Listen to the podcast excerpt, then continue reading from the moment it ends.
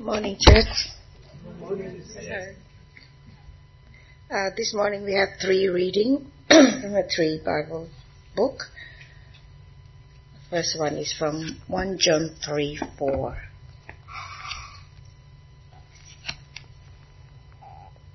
One John three verse four says, "Everyone who sins breaks the law. In fact, sin is lawlessness." But you know, that's that's it. It's only one. And then the second one is from Romans 10, chapter 4, uh, verses 4 to 11. Is that right?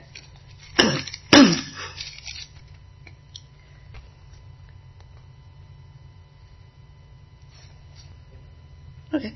Christ is the end of the law, so that there may be righteousness for everyone who believes. Moses described in his in this way the righteousness that is by the law. The man who does these things will live by them. But the righteousness that is by faith says, Do not say in your heart, Who will ascend into heaven? That is, to bring Christ down. Or who will descend into the deep? That is, to bring Christ up from the dead. But what does it say? The word is near you. It is in your mouth and in your heart. That is the word in faith. We are proclaiming that if you confess with your mouth Jesus is Lord and believe in your heart that God raised him from the dead, you will be saved. For it is with your heart that you believe and are justified, and it is with your mouth that you confess and are saved. As the scripture says, anyone who trusts in him will never be put to shame. And the last one is from Ephesians 5 1 to 2.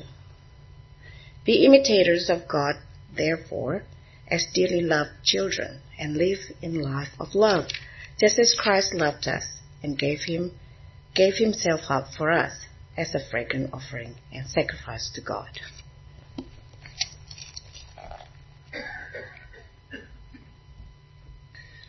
Thanks, Assie. Uh, as uh, not per usual, we're going through various bits and pieces in the Bible as we touch on the topic of uh, why there's so many rules. Uh, uh, we are doing a series currently on uh, reasons for God, and today you know, we're touching on the, the topic of well, why does there seem to be so many rules in Christianity, or the objection that some people in the world might have about, well, how can you, Christians, uh, tell me how to live? So, thanks, Assie, for uh, reading those sections of the Bible. We'll be touching on how, what the Bible might uh, have in response to those thoughts and objections. I'm going to pray, and uh, we'll spend some time looking at this topic together. Gracious Father, thank you for your kindness to us.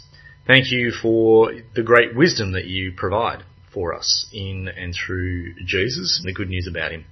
Please be with us now as we reflect on uh, how it is uh, that we might not only live as your people, but uh, give reason for the hope that we have, particularly in the light of uh, how the world might perceive us as uh, and Christianity as being all about rules. And we pray this in Jesus' name.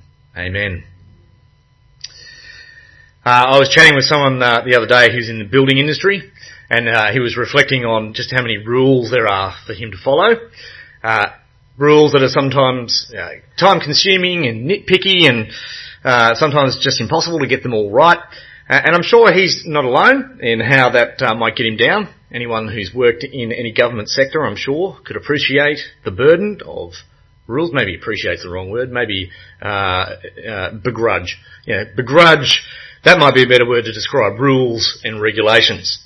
Uh, you know, what do, what do we call them? It's red tape, right? It's the, it's the hoops that we need to jump through. Uh, whenever you've subscribed to a new app or service or bought a new piece of tech, who reads the terms and conditions before they tick off that they did? Nobody do, does, do they? uh, Because no one likes rules and regulations. No one likes rules and conditions, and yet we're surrounded by them. It's not just at work uh, and in what we buy, but it's in our in our fun and in our relationships. Uh, there's one set set of rules at work, another set of rules at home, one set of rules for your family, another set of rules with your friends and your mates, and yet a different set of rules with strangers. And, and the rules in all those spaces they keep changing, uh, and sometimes they're even unspoken. You know, like not standing right next to the another guy at a public urinal uh, if you can help it. You know, it's just an unspoken rule. Rules, rules, rules. It can be quite over, overwhelming and even depressing. And I suspect a lot of people's idea of happiness, whether or whether that's at work or in a public restroom, um, it, it's to be in a place where you're not constrained by so many rules, where there aren't rules, a place where you can just be yourself and do whatever you want to do, right? That sounds like heaven, yeah? Uh, which might be why it's a little bit off-putting for people when they come to Christianity, which promises heaven, but only if they follow a whole bunch of extra rules. And often rules that seem to be irrelevant, uh, outdated, and just plain bad. So what's the deal? What's the deal with Christianity and all its rules? Is Christianity just another bunch of rules to lock us down, just another set of requirements to constrain our freedom and to stop us being who we are and deciding what's right and wrong for ourselves? Well, to give something of an answer to that question, we're going to touch on two things. So the first thing is uh, the nature of freedom, and then uh, secondly, the rule of love. So that's where we're going. Looking at the nature of freedom, and then the rule of love. So first, the nature of freedom. Uh, just over a week ago, the uh, victorious Spanish women's soccer team returned home to much funfare and in the celebration, the president, Spani- uh, the president of the Spanish Football Association, Luis uh, Rubiales, Rubiales uh, he kissed the winning striker, uh, Jennifer Hermoso, on the mouth. Now, she said she didn't like it. Uh, he said he it was just innocent and consensual. It looks like she had little choice but to go with it. Uh, but not wanting to make a big deal of it, she actually later said that it was, know, well, you know, just a natural gesture of affection. Uh, a video has actually arisen of the team joking around afterwards with Jennifer laughing at a social media, at the social media ne- memes that were generated from this kiss. Meanwhile, Louis himself, he's been suspended and there's been a, a mounting support of uh, against sexism in sport. It's just taken off, it's blown out. Uh, it doesn't matter uh, how excited you might be in the moment or how innocent you might think you are. There's just some rules you shouldn't break. Louis just can't do whatever he wants. Uh, even if it's being true to himself, and even if it's being true to the moment. Uh, even if he claims that there was nothing sinister in the kiss, and if he claims it was in the spirit of celebration, he's clearly not free to do whatever he thinks is right and good. And yet, isn't that often what we're told freedom is?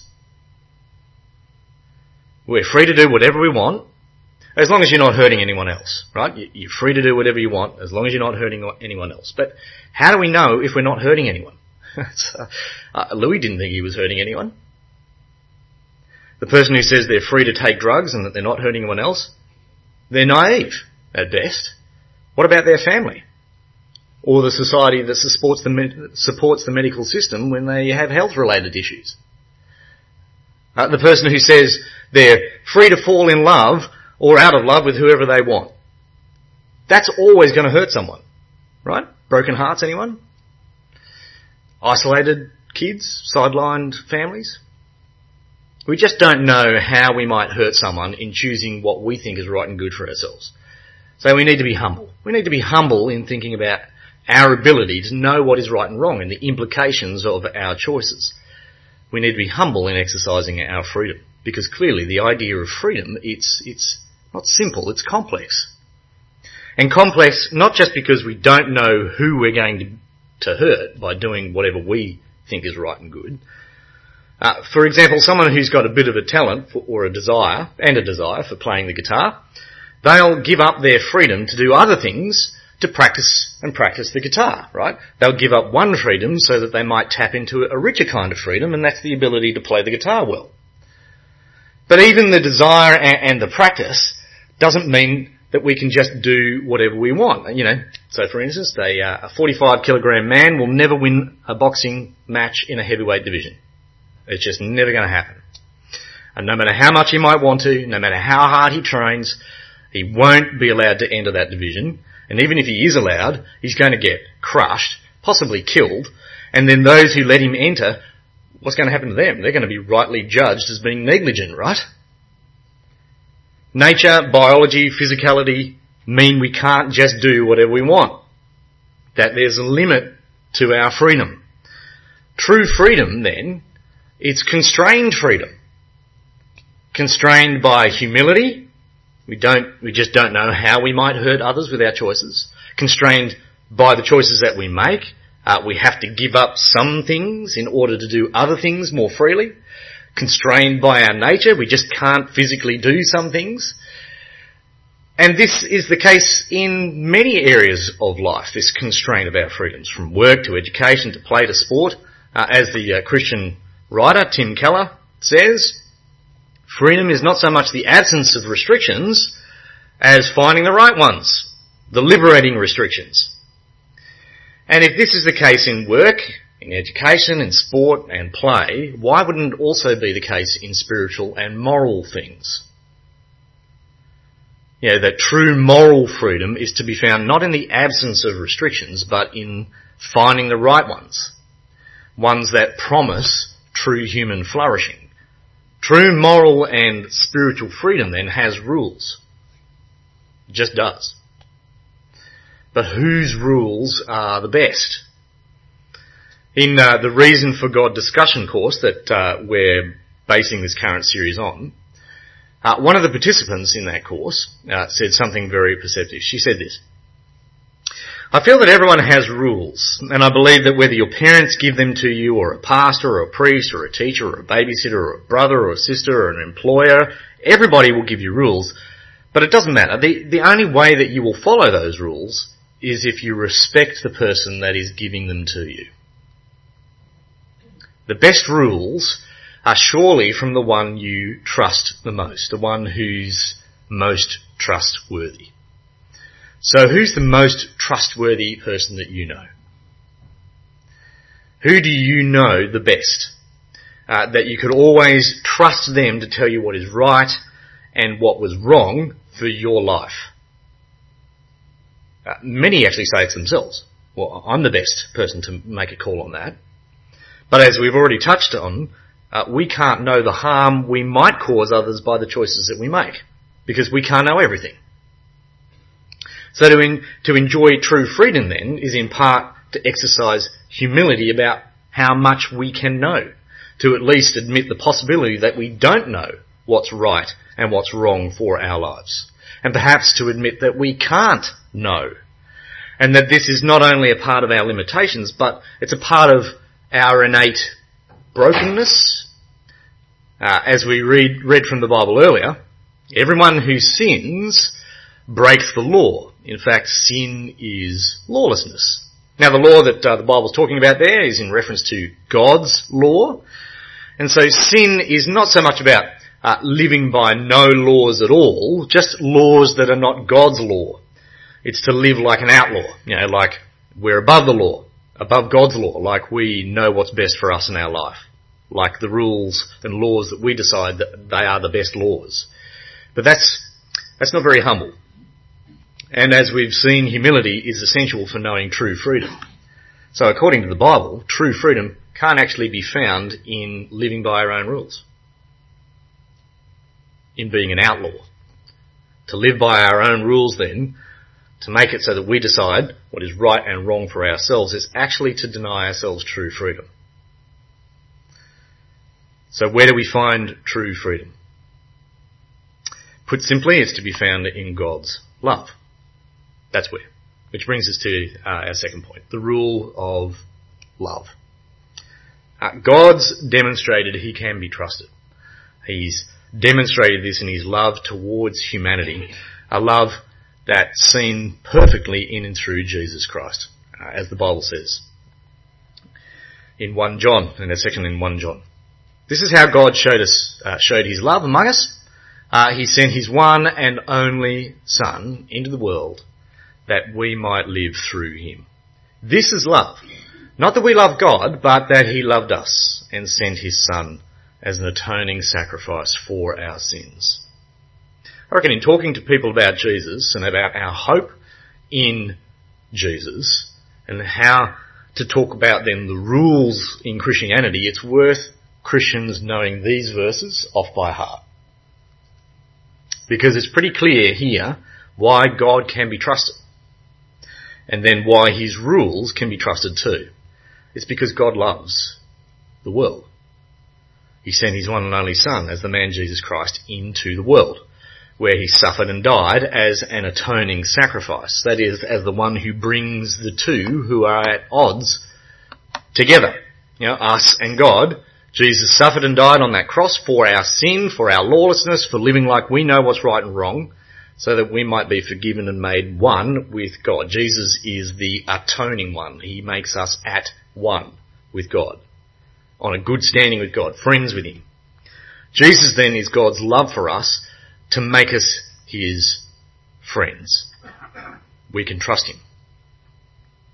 We can trust him with our very lives. Now and forever. And as such we can trust him how he wants us to live here and now. This then is the relationship between Christians and God's rules. Christians don't live by God's rules to be friends with God. They don't do good works to be good with God. They live by God's rules because they are friends with Him. And they trust that He knows best because of His love for them in Jesus. Uh, someone helpfully explained it to me uh, this way once. A Christian does good works and obeys God's rules because they know God's love for them in Jesus, which saves them, and so they trust that He knows best how to live. As we read in the Bible, uh, as we read in the Bible earlier, talking about those who sought to do God's rules to be saved, since they didn't know the righteousness of uh, God and sought to establish their own. They sought to be right with God by their own good works. They, they didn't submit to God's righteousness. So what is God's righteousness? What, what's the way that God sees people being right with Him? It's not doing the right things. It's not being a good person. It's what the Bible says here. Christ is the culmination of the law so that there may be righteousness for everyone who believes. Jesus Christ is the end goal of all of God's law. He's, he not only obeyed all God's rules perfectly, he died in the place of all those who didn't. So that anyone who believes in him is right with God, is, is righteous. That's what the Bible talks about, being right with God in a good relationship with him is righteous. Moses wrote down God's rules in the Ten Commandments and all the rest. But to be right with God, it's not actually to obey the Ten Commandments. It's not to be a good person. It's to believe in Jesus. As the Bible goes on to say, Moses, he writes the, uh, uh, this about the righteousness that is by the law, the Ten Commandments and all that. The person who does these things will live by them. But the righteousness that is by faith says if you declare with your mouth that Jesus is Lord and believe in your heart that God raised him from the dead, you will be saved. For it is with your heart that you believe and are justified, and it's with your mouth that you profess your faith and are saved. See, out of love for the whole world, God sent Jesus to suffer and die and rise again so that by trusting His love for us in this, we're saved. And it's because Jesus it's because Christians know God's saving love and trust Him that they then look to love Him back by doing what He wants, by living by His rules, convinced that He actually knows what's best for the people that He made and the people that He saved, which boils down to the rule of love, which the Bible tells Christians to follow, as we read earlier, as Assie read for us. Uh, follow God's example, we're told. This is to Christians. Follow God's example, therefore, as dearly loved children and walk in the way of love, just as Christ loved us and gave himself up for us. Good works then for Christians, right, are always to be acts of love. They're not ways to get into God's good books. They are in response to being in his good book by virtue of his love for us in Jesus. Good works are always acts of love out of love for the God who loves them. Out of love for the God who loves them, they'll love others like He's loved them in Jesus. Which is actually to know true freedom. To love others as God has loved us in Jesus. That's to be truly free. because it fulfills what true freedom is. It's humble and it's dignifying. Dignifying not only to Christians who believe, but dignifying to all people as loving them can only be. Now some might say, well, okay, uh, there's some Christian rules that I think are pretty good, like, like love your neighbour as yourself, like do not steal, do not lie, but there are some other rules, Christian rules, particularly around sex, uh, rules about who I should and shouldn't be attracted to or be in a sexual relationship with. So, how do we respond to that? What might be a good response uh, to people that have that kind of pause when it comes to those Christian rules? Firstly, about uh, who people should or shouldn't be attracted to. Uh, it's interesting to note the uh, research on sexual orientation by the psychology professor uh, Lisa Diamond. She's a uh, a lesbian activist herself. And what she's actually found is that bisexuality is far more widespread than anyone has realised. She draws on a uh, uh, 2002 national survey of family growth, and she she notes that that large percentages of self-identifying lesbians report having fantasized about sex with men. Uh, the same with gay men fantasizing about sex with a woman. But also a large percentage of heterosexual men and women uh, also have and are noted to have homosexual fantasies. Uh, this is all the more complicated, she says, by the apparent fact that uh, people's attractions change over time. And so after years of research and study, uh, Dr. Diamond has noted the trickiness of using firm categories like gay or straight for anyone, simply on the basis of their sexual desire. So in some sense, sexual attraction uh, is beside the point, as it seems to be less fixed than popularly thought, which shouldn't, shouldn't really surprise Christians, uh, as the Bible says that people's hearts and people's desires are like shifting sands. What's more at issue is what people do with those sexual attractions and what sexual relationships they engage in. And people then objecting that they should just be able to go with whatever feelings of love take them. How might Christianity respond to this? Well, first up, uh, given what we've touched on already, all Christians are duty bound to love people, uh, to love them as Christ has loved us, to love them regardless of their sexual orientation or convictions or relationships, and, and be prepared to lay down our lives for them to lay down our prejudices, to lay down our preferences and our fears, and to accept them and care for them. That's that's the first, and that's crucial. That's big. Second, God's love in Jesus, it's for everyone. Uh, Christians are no less in need of God's forgiveness for their sexual brokenness than anyone else. There's no us and them, you know, the good heterosexual monogamous and the bad LGBTQIA plus polyamorous. Uh, there's only the broken all of us. We're all broken, whether we've been in orgies or simply thought about having sex with someone other than our spouse at any time. We're all outlaws. And we're all in need of God's gift of forgiveness. Forgiveness freely given in Jesus to all who receive it. Uh, and thirdly then, in the light of that, we can't skirt around what the Bible says. God is clear about the proper place for human sexual activity, and that, that's between a man and a woman in marriage.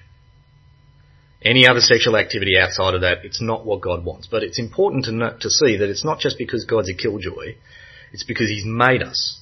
He's designed us a certain way and He loves us all and He knows what's best for us all. To step outside of His design for sexual intimacy, then it's, it's only going to damage us. What's more, it's actually to miss out on what's best for us as uh, Tim Keller says, it's like when uh, the owner's manual comes with the car and it says change the oil so many thousand miles at so many thousand uh, miles. It's not busy work. Uh, it's saying that's how the car was designed. If you violate that, you're actually hurting the car. But the opposite is also true. By, by going along with the owner's manual, by sticking to God's design, we cut with the, the grain of the universe. And human life and flourishing is more likely there uh, particularly as we personally know and trust the designer. Know and trust him to be the true lover of our soul and so happily obey his rules, not because we have to, but out of love for him. And it's with this that Christianity promises true freedom. It's a bit like when uh, Megs, my wife, and I first started going out. I I lived in Chatswood, and she lived in Coogee. That means anything to you, you're on opposite sides of the of the city. Uh, and I used to get up at stupid o'clock in the morning, drive to her place in Coogee, pick her up, take us both to the gym in Randwick, uh, where we do a session. Then I'd take her home for her to get in time for her to get ready for work, and then I'd drive to my workplace in Camperdown uh, to get there by 8:30 to start work. And then in the evening, we talk for hours on the phone until late into the night, and, and then the next morning we'd do it all over again. It was exhausting. Uh, I mean, it's exhausting thinking about it now. But at the time, felt like nothing. My life changed quite significantly as I sacrificed sleep, time, energy, money for Megs. I gave up a lot for her. but not because I had to. It's because I wanted to. Because I was in love with her. And I wanted to please her. Now that's how it started. But as we've come into 22 years of being married, uh, the buzz of first love has most definitely worn off. Uh, but I've come to realise more and more, often through stuffing up, that, that that first impulse of seeking to please Megs, of sacrificing myself, of constraining my freedom to do whatever I want for the good of what Meg is good for Megs, and Meg's doing likewise for me, has meant that there's a greater sense of freedom in our relationship. A freedom of knowing that we've got each other's back. A freedom born of the rule of love. And this is a little bit what uh, God's promises is like. To promises what God promises us all with Him, but much much better. Because unlike any of us with Jesus, God literally sacrificed Himself for us, so that we might know without a doubt His love for us, and to want to please Him, and then to love Him back by happily obeying Him and following the rule of love. This in turn is to be like God and to enjoy what it means to actually be truly free. See, true freedom, it's not a life without rules. A life where we get to decide what is right and wrong, a life where we get to do whatever we want, whenever we want. True freedom is, is actually constrained freedom, constrained by humility, constrained by our choices, constrained by our nature, but ultimately constrained by our trust in a God who loves us to death and beyond through Jesus such that we want to please Him and obey His rule of love. And it's here that Christianity offers true freedom. So I'm going to pray that we would know that and that that would be something that we could communicate uh, to those uh, around about us that are inquiring after the hope that we have. So let's talk to God. Gracious Heavenly Father, thank you so much for the freedom that we have in Jesus the freedom that you promise, the freedom that only you can promise. That in your love for us, you have demonstrated uh, your great trustworthiness, that we can trust you. We can trust you with our lives and trust that you know what is best. Please help us as those who know uh, this love uh, to be secure and sure and confident in our relationship with you as we love you not out of duty but because we want to please you and love you. And help us as we chat to our non-Christian friends and for any of those amongst us now or listening online who are exploring you and wondering at why Christianity might seem to have so many rules that you would be working to reveal how the rule of love works and how your love for them uh, can demonstrate that you are trustworthy and that your ways then are the best ways. And we ask these things in Jesus' name. Amen.